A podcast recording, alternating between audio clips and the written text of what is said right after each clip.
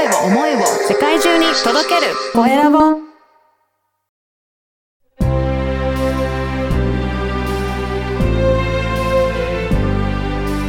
経営者の志こんにちは、コエラボの岡田です。今回は、おうちリトミック教育アカデミーのラップイゆうかさんにお話を伺いたいと思います。ゆうかさん、よろしくお願いします。よろしくお願いします。まずは自己紹介からお願いいたします。はい、えー、オーチリトミック教育ナビゲーターをしております、ラップイユカと申します。えー、現在はアメリカのイリノイ州というおシカゴがある、はいあの州なんですけれども、そこに、えっ、と、夫と子供2人です。男の子、お6歳と4歳の男の子、子育て真っ最中でございます。そうなんですねよろしくお願い。します。よろしくお願いします。アメリカから今日はじゃあ、つないでいただいて、オンラインでインタビューさせていただいていますが、あれですか、もうアメリカに行ってからな長いんですか？どれぐらいですか？あなんか年がバレそうですけど、えっと、25年ぐらいですかね。じゃあもうな、あの、アメリカでの生活はな長くいらっしゃるんですね。そうですね。もう、こっちの生活の方が長くなってしまいましたね。へえ。じゃあこの、おうちリトミックの教育アカデミーに出会ったきっかけとかってどういったところからだったんですか？えっと、そうですね。実はオーチリトミックに出会った時は、うん日本にちょうど一時帰国をしていた時期だったんですはね。あの、で、まあ、ちょうどその時は、うん上の子が3歳で、下の子が1歳になったばっかりっうん。ていう時で、あのね、2歳差の男の子2人っていうので、もう子育てが、もう、しっちゃかめっちゃか。元気良さそうですよね、男の子二人だと。すごい、すっごいなんか、まあ、あの、ね、お父さんが、はいあの、アフリカ人なんですね。はい。なので、すっごいパワフルなんですよ。まあ、はいそんなアフリカ人だからって言っちゃいけないのかもしれないんですけど、でもその血をすごく継いでるなと思って、力もすごく強いしうん、すごくこうパワフルでうん、あの、元気なうん。男の子たちはい。なんですけれども、その、特にね、上の子が、あの、まあ、ちょうど3歳っていうところで、だんだんね、言葉が出る出ないっていう、本人自身も自分の気持ちを伝えたいけれども伝えきれてないっていうもどかしさから手が出たりとかっていうのがうんあった時期で、私も初めての子育てだったので、はいどうしていいかわからないっていうので、すごくこう、そういうことがあると、イライラってして、ダメでしょってこう、叱ってしまったりとかして。で、そういうのでね、なんかいつもイライラしてるな、ガミガミしてるな、3歳、1歳の男の子相手に、私は何をやってるんだろうみたいな。うん。あの、自分もなんか子育てに自信があったわけじゃないんですけども、楽しい子育てにした,、したいなと思っていたのに、実際始めてみたら、なんか楽しいとは言えない子育てになっていて、すごくこう、イライラガミガミっていう、うん。あの感じだったので、それはちょっといけないなと思って。うんで、日本にいた時に、あの、まあ、うちの両親もいましたし、はい兄弟もいたので、少しこう、あの、ね、子育ての手助けをうん。してもらいながら、何か自分でこう変えられることはないかなっていうふうに探してたときに、ちょうどこの親子で楽しくできるっていうおうちリトミックに出会いました。おお、そうなんですね。じゃあ、ちょうどね、そういった頃って、本当イヤイヤ期だったりとか、なんか、うまくできないっていう時、時期かもしれないですよね。なかなか。うん、そうですねお互いありますよね。お子さんもそうですし、母親としても初めてだと、なかなか子育てどうするんだろうって悩む時期に出会ったっていうことなんですね。そうですね。なんか、あの、私は自分では、あの、大家族で育ってきてるので、はい。すごいこうなんか、和気あいあい楽しい家庭っていうのが自分でも理想で、うん。で、自分の子供たちにもそうしてあげたいっていう、こう、思いがすごくあったんですね。自分の子供が生まれる前は。でも、子供が生まれてみたら、思い通りに言うことを聞いてくれない、うん。ちっちゃい男の子たちがいるみたいな状況になってしまって、どういうふうにしたら、こう、うまく子供と会話ができて、うん。イライラガミガミしないで笑顔でこう子育てができるのかっていうのですごくこう、ちょうど悩んでいた時期ではありましたそうねで。すね。でもこれって、多くのお母さんたち、そういうふうに思うことってあるのかなと思うんですが、このおうちリトミックやってみて、何か変化って感じられました？そうですね。あの、実はまあ本当にこれはやってみたいなって思った一番の魅力っていうのは、うん親子であの楽しく変われるよっていうところが、まあ、一番の魅力ではあったんですけども、その時私が抱えた悩みっていうのが、その息子の、まあ、わんぱくな手が出てしまうっていう要素と、実はもう一つあって、はいあの、なんか、あの、両極端にはなってしまうんですけれども、すごくママにべったりな子だったんですね。はい。なかなかこう私にしがみついて離れられないみたいな。で、人見知りが激しいみたいな感じで、人前に出て自分から何かをするっていうことがなかなかできない子供だったんですね。なので、私的には、元気な要素とうん。人見知りな要素って同じ人間の中に入っちゃうんだみたいな。あ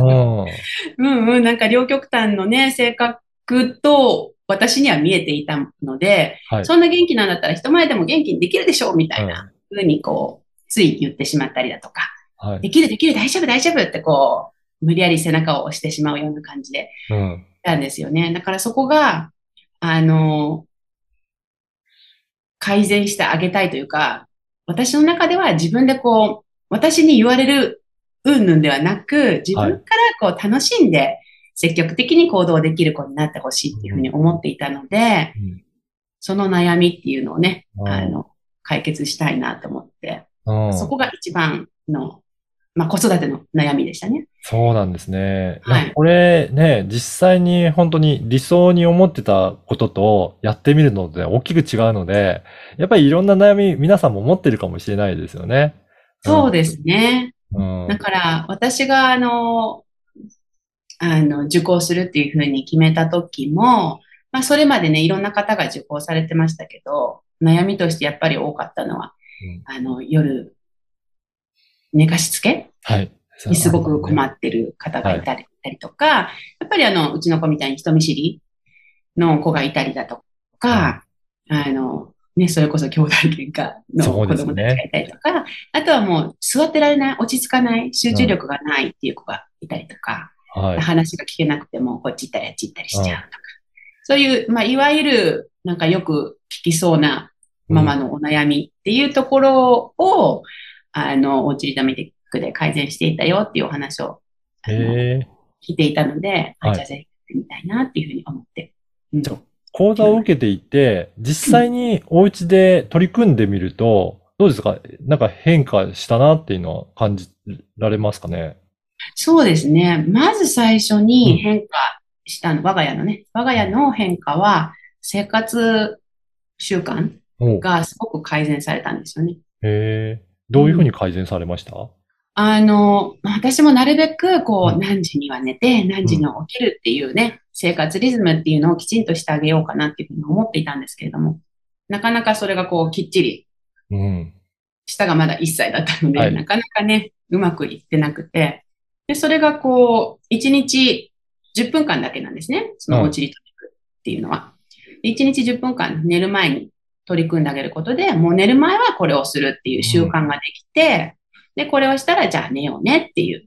はい。リズムができるようになって、だからそれを取り組む時間っていうのをいつも固定の時間に持っていってあげれば、寝る時間はいつもこの時間っていうふうに。ああ。うんうんうんじゃあやっぱり習慣をつけるためにも、このおうちリトミックっていうのは、すごく効果が発揮されたっていうことなんですね。そうですね。あの、もう寝る前にはこれをするっていう風なので、うちはあの他にも本の読み聞かせとかもしてるんですけれども、そういう夜の、まあ、ルーティンというか、その中の一つに入れてあげて、寝る前に一つこう楽しいことを取り入れてあげることで、満足して寝るっていうの、その習慣が、はい、つくことができましたね。いいですね。あの、うんこの番組は経営者の志という番組ですので、ぜひ、ゆうかさんの志についても教えていただけるでしょうか？はい。えっ、と、そうですね。私は、あの、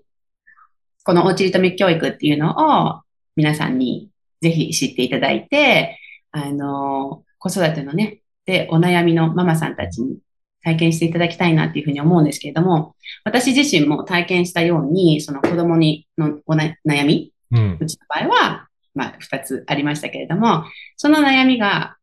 あの、こう改善されたことによって、日々の生活、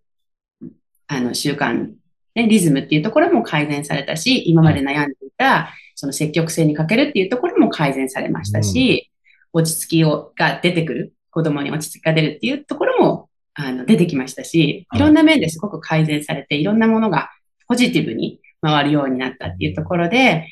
悩んでる方がいらっしゃったらね、ぜひその、あの、楽しく、うん。正しい教育法とか正しい子育てっていうよりは、楽しく子育てをしていけるっていう風な方法があるんだよっていうことを、ぜひ知っていただきたいなっていうふうに思っております。そうですね。なんかね、大変大変じゃなくて、その中に楽しい。で、楽しく子育てできるようになると。お母さんもだいぶなんか変わりそうですね。そうですね。うんあの、私自身も親としてすごくいろいろ学ばせていただきました。はい。いや、ぜひね、そういったところも学べるようなおうちリトミックなので、えー、ゆうかさんはメルマガも配信されていらっしゃるっていうことですね。はい。はいそうですね。こちらはどんな内容を発信されていらっしゃるんでしょうか？そうですね。やっぱりあの、子育て、まあ、お役立ち情報っていうふうに簡単に言ってしまったらそうなんですけれども、あの、やっぱり今の時代の子育てっていうのは、私たち、私たちと言ったら語弊がある、うん私の世代ですと、はいえー親からね、された子育てっていうのを大体自分もしてしまうっていう、まあ経験でしかね、人はものは語れませんので、皆さんやら、やってもらった子育てをしていると思うんですよね。うん。で、そうすると、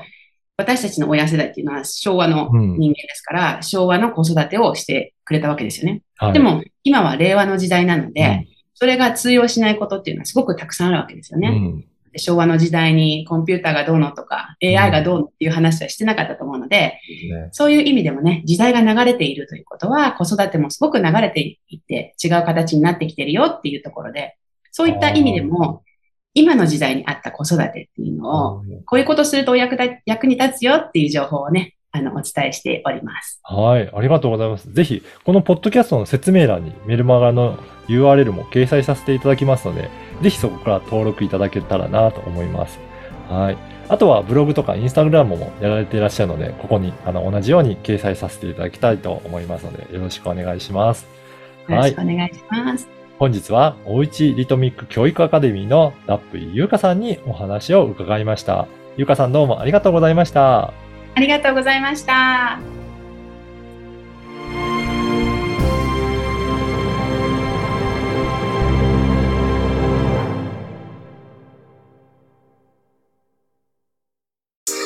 声を思いを世界中に届ける声ラボ